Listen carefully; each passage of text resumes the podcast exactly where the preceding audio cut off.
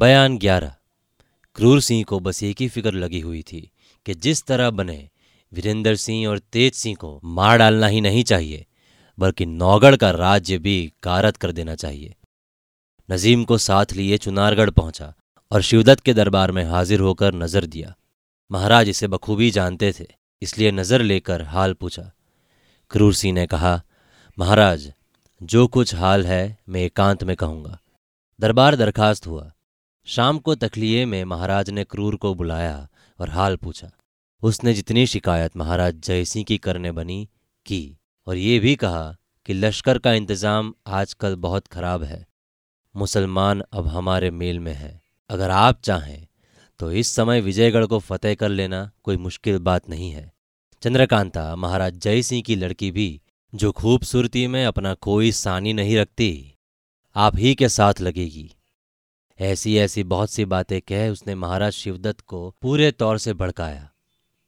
आखिर महाराज ने कहा, हमको लड़ने की अभी कोई ज़रूरत नहीं, पहले हम अपने यारों से काम लेंगे, फिर जैसा होगा देखा जाएगा।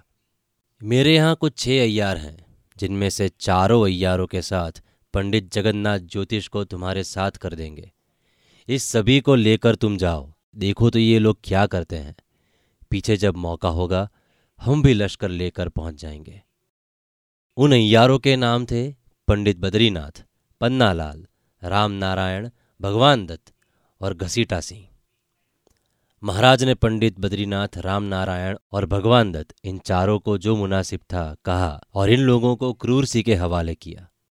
अभी ये लोग बैठे ही थे कि एक चौबदार ने आकर अर्ज किया, महाराज चौड़ी पर कोई आदमी फरियादी खड़े हैं, कहते हैं हम क्रूर सिंह के रिश्तेदार हैं और इनके चुनारगढ़ जाने का हाल सुनकर महाराज जयसिंह ने घर-बार लूट लिया और हमको निकाल दिया।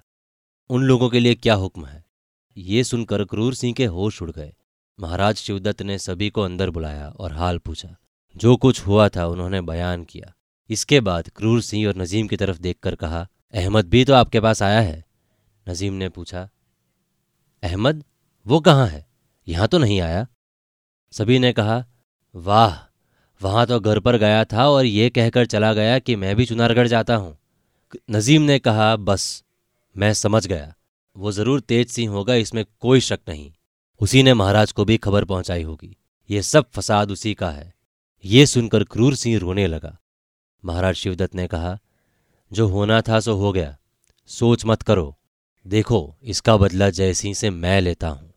तुम यहीं शहर में रहो, हमाम के सामने वाला मकान तुम्हें दिया जाता है, उसी में अपने कुटुंब को रखो, रुपए की मदद सरकार से हो जाएगी। क्रूर सिंह ने महाराज के हुक्म के मुताबिक उसी मकान में डेरा जमाया। कई दिन बाद दरबार में हाजिर होकर क्रूर सिंह ने महाराज से विजयगढ़ जाने के लिए अर्ज किया। सब इंतजाम हो ही चुका था।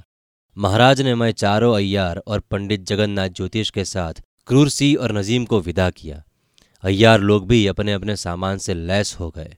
कई तरह के कपड़े लिए, बटुआ अय्यारी का अपने अपने कंधों पर लटका दिया, खंजर बगल में लिया।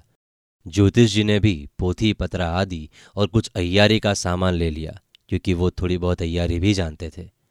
ये सब शैतान का झुंड विजयगढ़ की तरफ रवाना हुआ। इन लोगों का इरादा नौगढ़ जाने का नहीं था। देखिए कहाँ जाते हैं और क्या करते हैं।